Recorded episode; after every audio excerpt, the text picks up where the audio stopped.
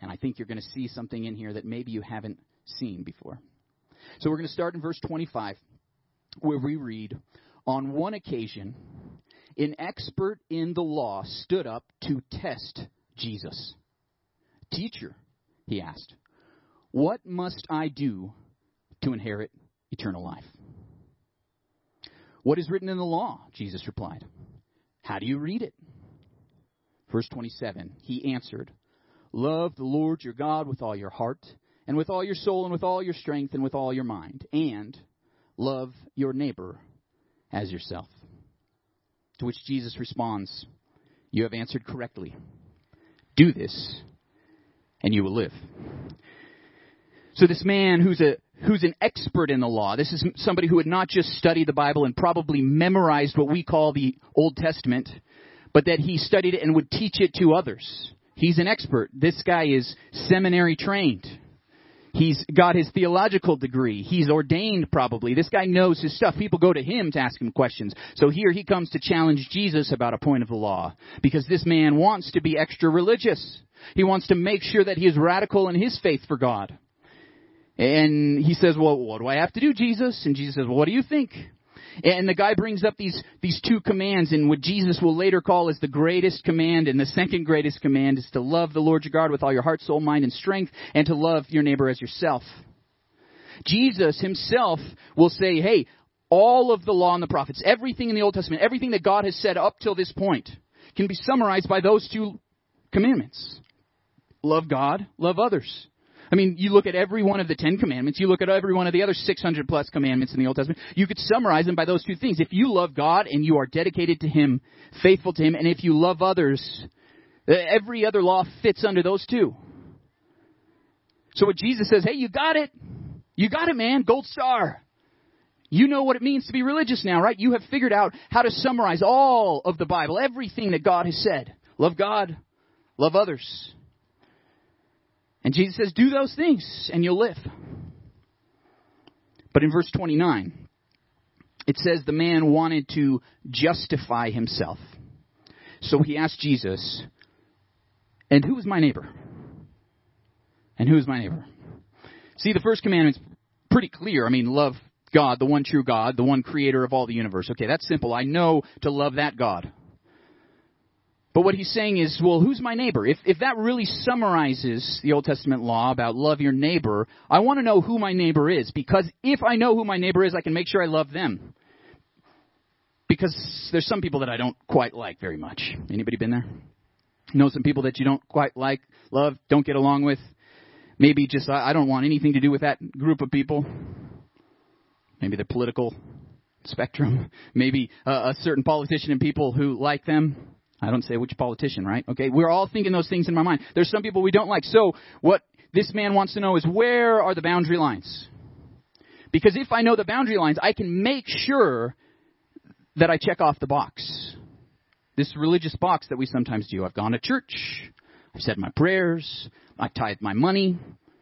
My kids in youth group. Yeah. That's a good box, right? And and I've loved my neighbor. I've checked off that box. I'm good to go because I have helped that neighbor. And it's interesting because Luke uses that word and, and he wanted to justify himself. Now, Luke is the historian who's, who's trained as a doctor, but uh, he's just a brilliant man. He wrote this history. We, we've called this whole time as we've looked at the Gospel of Luke the investigating Jesus, because that's what Luke did. He went and investigated. He interviewed eyewitnesses. He went to the scenes of where all these things happened with Jesus, and he wrote down his account in the book of Luke. He wrote an account of what happened with the early church in the book of Acts. He's writing all these things, but he throws in this little explanation of what this man is doing that he wanted to justify himself. That word justify um, is something we still use today because we, we use it to justify our actions, right? Because we want to say, I'm, I'm fine, I'm okay, I've done what I'm supposed to do. In the legal system of that day, you know, in our day, you can be declared guilty or not guilty, right? Those are the verdicts in our court system, guilty or not guilty. But in the, this court system of Jesus' day, you could be declared innocent. You could be declared right. You're di- you've done what's right. It's not just that you're not guilty. In our in our society, you can never be said that you did not commit the crime. You're just not guilty of it, right?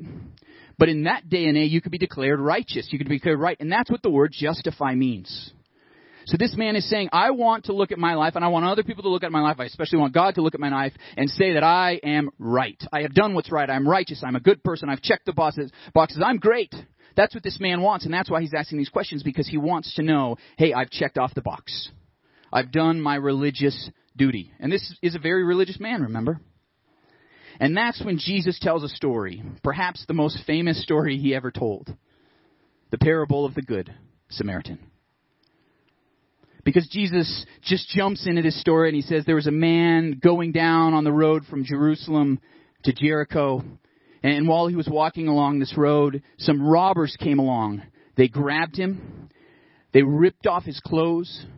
They beat him. They stole everything he had, all his money, his clothes. They took him and they left him there half dead on the side of the road. And after this man has been assaulted and left for dead, seemingly unconscious as the story tells. He's there and there's no one to help him. But then Jesus said uh, there was a man that came along coming down the road. And this first man was a priest. He was a priest. Once again, seminary trained. This guy is working. Since he's coming from Jerusalem, he was working in the temple. This guy is serving God. He's the guy up front teaching, right? he's the pastor of the church, of the local synagogue. And he comes along and he sees this man in need. And he walks to the other side of the road and does nothing to help him. Jesus says, well, then there was a second man, and the second man was a Levite. A Levite, and people in the tribe of Levi were assigned duties to work in the temple. So they may not have been the priests offering the sacrifices and working with the people to counsel them, but they would have been the, the temple workers. They are the people that are on staff at the church, right? These are ministry workers, they're administrators, they're probably helping with the music. Okay, we love those people in our church, right? And here's this Levite as he walks by and he walks to the other side of the road. He sees this naked man lying there, beat up, unconscious on the road, and he walks to the other side of the road and continues on. But then Jesus said, Of course, there's a third man. Stories always come in threes, right? There's the third man that comes, a Samaritan. He's a Samaritan, and a Samaritan were, were kind of the, um, the rejects of God's people. They were the people who had abandoned God. They had decided that they weren't going to worship in the temple. They were going to worship on another mountain. So religiously, they were way off. They were the outcasts of society. A lot of people would not go through Samaria, even though it was closer routes. Um, so they would walk around all of Samaria because they were like the ugly stepkids. We want nothing to do with them. Okay, they have distorted God's law. They think they're right with God, but they're not. Jews did not eat with Samaritans.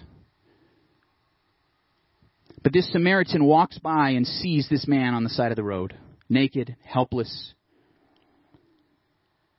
And it says that he bandaged him up. He puts some oil on him, some medicine at the time, and he soothes this guy's wounds. He wraps him up and he puts him um, and, and takes him to the nearest village where he finds an inn and he drops off this man. And he pays. Pays for the night for this man to stay. And he tells the innkeeper, hey, here's some money so that I could take care of this man. And I'll pay more if it's needed when I come back. Look after him. This Samaritan had helped this man lying there on the side of the road. And at the end of the story, in verse 36, Jesus says, Which of these three do you think was a neighbor to the man who fell into the hands of robbers? And the expert in the law replied, The one who had mercy on him. This man had mercy, had compassion for this man on the side of the road, and he did not just leave him, though it would be an inconvenience, though it would be costly, though it would take tangible effort, not just to say, I'll pray for you and move on, right? This is effort. This is going out of the way to help a man, to bandage up wounds. Uh, okay, this would have made him ceremonially unpure, and he would have had to go through all sorts of rituals afterwards in, to, in order to make himself right in, in the eyes of the, the temple and the religious people of the day. But he was willing to do that, willing to sacrifice to help a person in need. And as this expert in the law, this religious man can see very clearly, yes, it's that man. And did you notice he doesn't even say the Samaritan? He still can't even bring that word to his lips because they, that's how much they dis- despise these Samaritans. But even he can see, yes, clearly in the story, the man who had compassion in his heart, who's willing to tangibly help another person in need, even though it is costly. That is what a neighbor is. That is how to love like a neighbor. It's pretty clear. You know, a lot of people look at this story and they do focus on that Samaritan.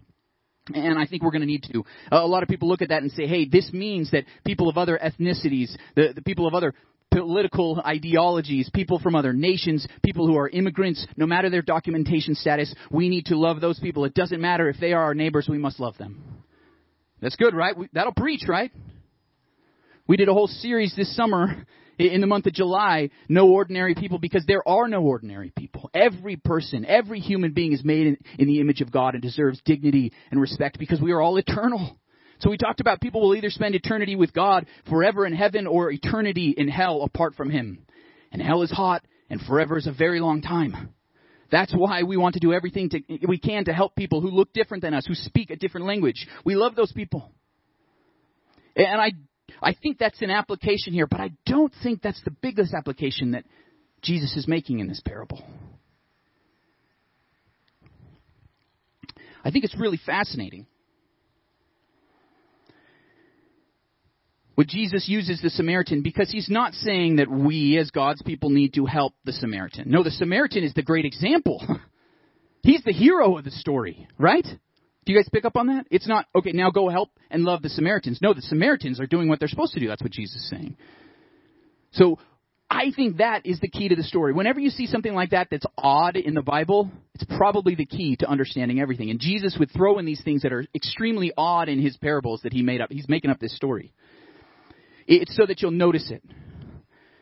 And I think, I, I think what Jesus is doing here is a pattern. You know, we tell the jokes. You know, there's the three guys, and it's always the third guy who who does. Right? We, we there's always threes in stories, right? Threes in stories, threes in jokes. So the third is the most important. And what's really interesting is that if you study the Old Testament, particularly the books of Chronicles, Ezra, and Nehemiah, what you'll see um, some 17 times, I counted, some 17 times is there's a trio that occurs in those books of the Bible. And those were some of the oldest, or, I'm sorry, the latest books written in the Old Testament. So they would have been the freshest for Jesus. And 17 times in those books, it talks about the priests, the Levites, and the people of God. 17 times that trio appears.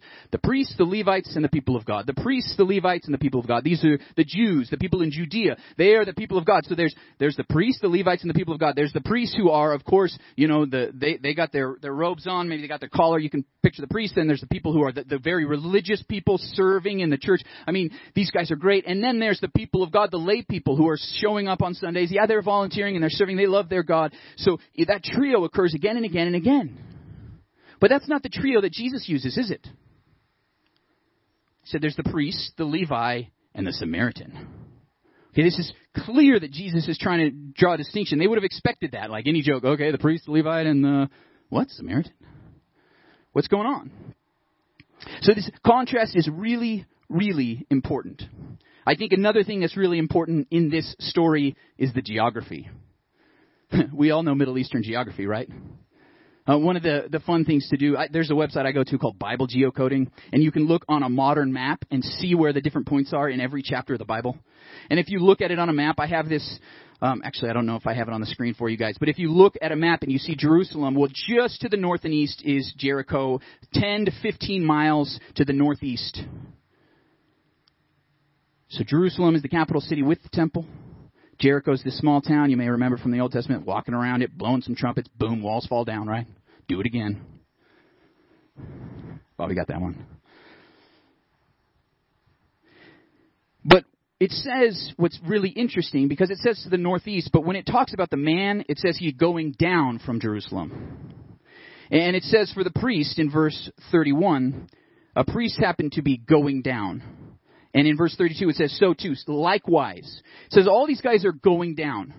Now we look at it as a map and we think north-south because we, we have the compass, we got a map, we got, you know, our phones that tell us which directions. We're in Colorado, so we know which way's west, right?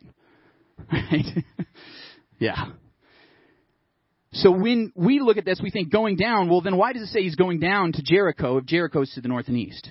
But what we don't realize is the geography, the topography actually, because Jerusalem was a city on a hill. And Jericho was very near the river basin. And in fact, that river basin is one of the lowest places on earth, near the Dead Sea. So what would have happened is you walk from those 10 miles from Jerusalem to Jericho is that you're traveling down some 3,000, some 3,500 feet, right? So you're going down. That's what it's saying. I'm pointing this out because these priests, these Levites, are leaving the temple in Jerusalem to go back to their hometown in Jericho or, or maybe wherever else it is across the river. I think that's important because so many people have missed this in this story. I don't know if you've heard about this study. Back in 1973, there was a study at Princeton. Some psychologists wanted to test what it takes to help people and who helps other people. Have you guys heard of this study? It's the very famous Good Samaritan study. If you've taken Psych 101, you would have heard about this. Because what they did was they knew Princeton Theological Seminary, one of the, the oldest and you know most famous seminaries in our entire country, is there on the campus of Princeton. So these psych students, they they brought these these um, seminary students and they said, hey, since you guys are training to be the priests, the pastors, the religious leaders, we want to see if you actually are good Samaritans. So what we want you to do, they didn't say this, right? But we want you to prepare a sermon on the Good Samaritan. We want you to prepare it and you're going to give it to a group of people. This is for a study we're doing. So they show up at the place and then they say, hey, you've got to go across campus to this other building where you're going to preach that message. They had them fill out a questionnaire, but nothing in the questionnaire they found had any um, bearing on whether uh, the, these priests or future priests and pastors would, would help another person. But what they did is on the way from one building to the next, they didn't tell him what was going on. There was a man in the alleyway, and it was a four foot alleyway. There was a man that would kind of dressed up like he had been beaten up and was wounded, and he was moaning there in the alley. And they would see whether these people on their way to preach on the Good Samaritan would stop to help the person on the side of the road. Right? Interesting study. Anybody heard of this study? It's really fascinating because that's what they did, and, and what they found nothing uh, about their, their questionnaire or their background changed anything whether these future priests would help the person on the side of the road. What they found was the time did. Okay, this is an interesting study. I, I think it's really impactful. What they found was the first group of people they said, "Hey, um, take as much time as you want. You got a, a while. You got a while to get to where you're going to preach. Take your time. Get over there." Then the second group of people, they said, hey, you're right on time. Make sure you get over there and you're going to preach. And then the third group, they said, you're late. You better rush over there as quick as you can because you got to preach. Now, it was that time that was the only difference whether these people would stop and help the person on the side of the road. What do you think happened? Well, the people that had all sorts of time, 65% of them, about 63%, stopped to help this person on the side of the road. Now, the second group that was said, hey, you're right on time, 45%. So about one out of two actually helped this person on the side of the road.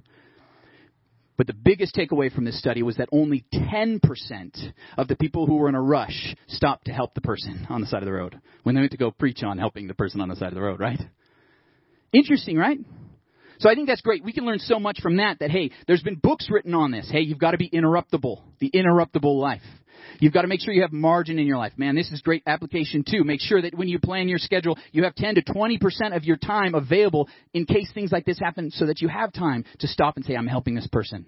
That your priorities are straight and everything. These are great applications and I preach it.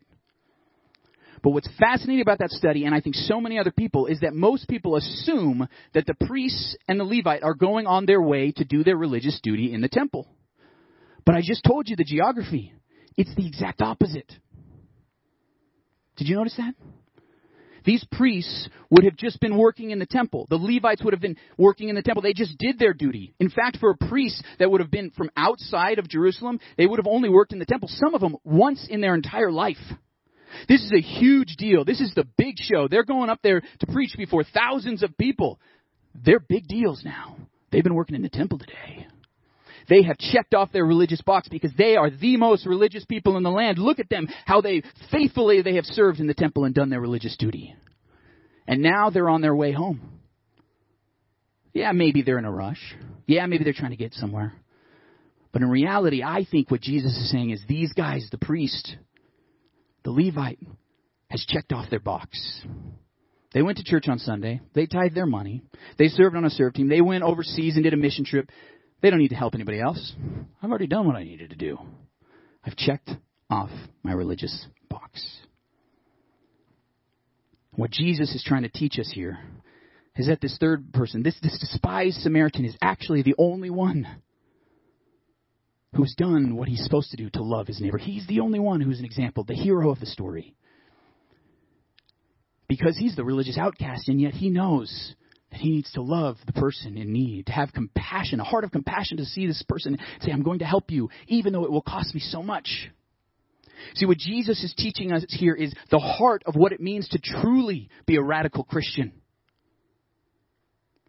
A, radical Christian is not someone who's going to uh, to fight and, and oppose anybody who doesn't believe in them and, and, is always out there fighting for their religious liberty and fighting anybody who opposes the faith and, and saying awful things about them. It's not that. Uh, being a religious Christian uh, and, and a radical Christian is not being the most religious person. It's not the person that has all the right clothes and all the right uh, accessories and is praying all the time and, and tithing. Those those things are all great. Please keep tithing. Um, but what Jesus is saying what Jesus is saying is that a radical Christian shows radical love. Radical Christianity is radical love. That's what it's about. That's at its core. It's love. He will later say, they will know you are Christians by your, they'll know you are Christians by your, by your love. That's what sets you apart. It's not the clothes you wear, the necklaces you have, the tattoo that's neatly put, the, that Hebrew, man, that looks good. Okay, it's not any of that. What sets you apart as a follower of Jesus is how you love people. That is at the heart of radical Christianity. And it's the same reason, it's the same reason why Jesus would come down and stop to help people on the side of the road. That woman at the well nobody would go near her because she was the adulterous woman, right? She was the one who had five husbands and was sleeping with another guy, and yet Jesus goes to talk with her and love her. So why Jesus would go to Peter and wash his feet and wash the feet of his disciples because he cared about him. He even went to the cross. And he went knowing he would die and gave everything, paid the greatest price on the cross, shedding his own blood and dying for us. Because love is costly and Jesus says, I am love. Jesus showed us his example, and by dying on the cross, we can put our faith in him, have our sins forgiven, and we too can follow in his path of love in this world. Radical Christianity is radical love. That's at the heart of what it means to be. That's at the heart of radical Christianity. So I want to challenge you guys because at the very end of this passage in verse 37, when the expert of the law replied, The one who had mercy on him, Jesus told him what? Go and do likewise. Go live it out. It's your actions. It's a heart that's been changed by the love of God in your in you that will go out to love others, to serve them, the people who are needy, to tangibly doing something, not just say, I'll pray for you and, and good luck. To do something, to serve them, even if it's costly. Because that's what the Good Samaritan did, and that's what Jesus did for us on the cross, and what we must do likewise. So I want you to think of that person. I want you to think of just one person. This Samaritan just helped one guy. Did you notice that? He didn't give all his money away, travel across the seas to, to serve in an orphanage, so that's awesome.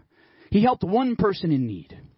So I want to challenge you to think about one person in need and if you don't have someone on the top of your mind right now that, that is hurting, that is desperate, that is needy, that, that maybe is financially struggling, if you don't have that person in mind, I, I am asking you to think and pray about it all week.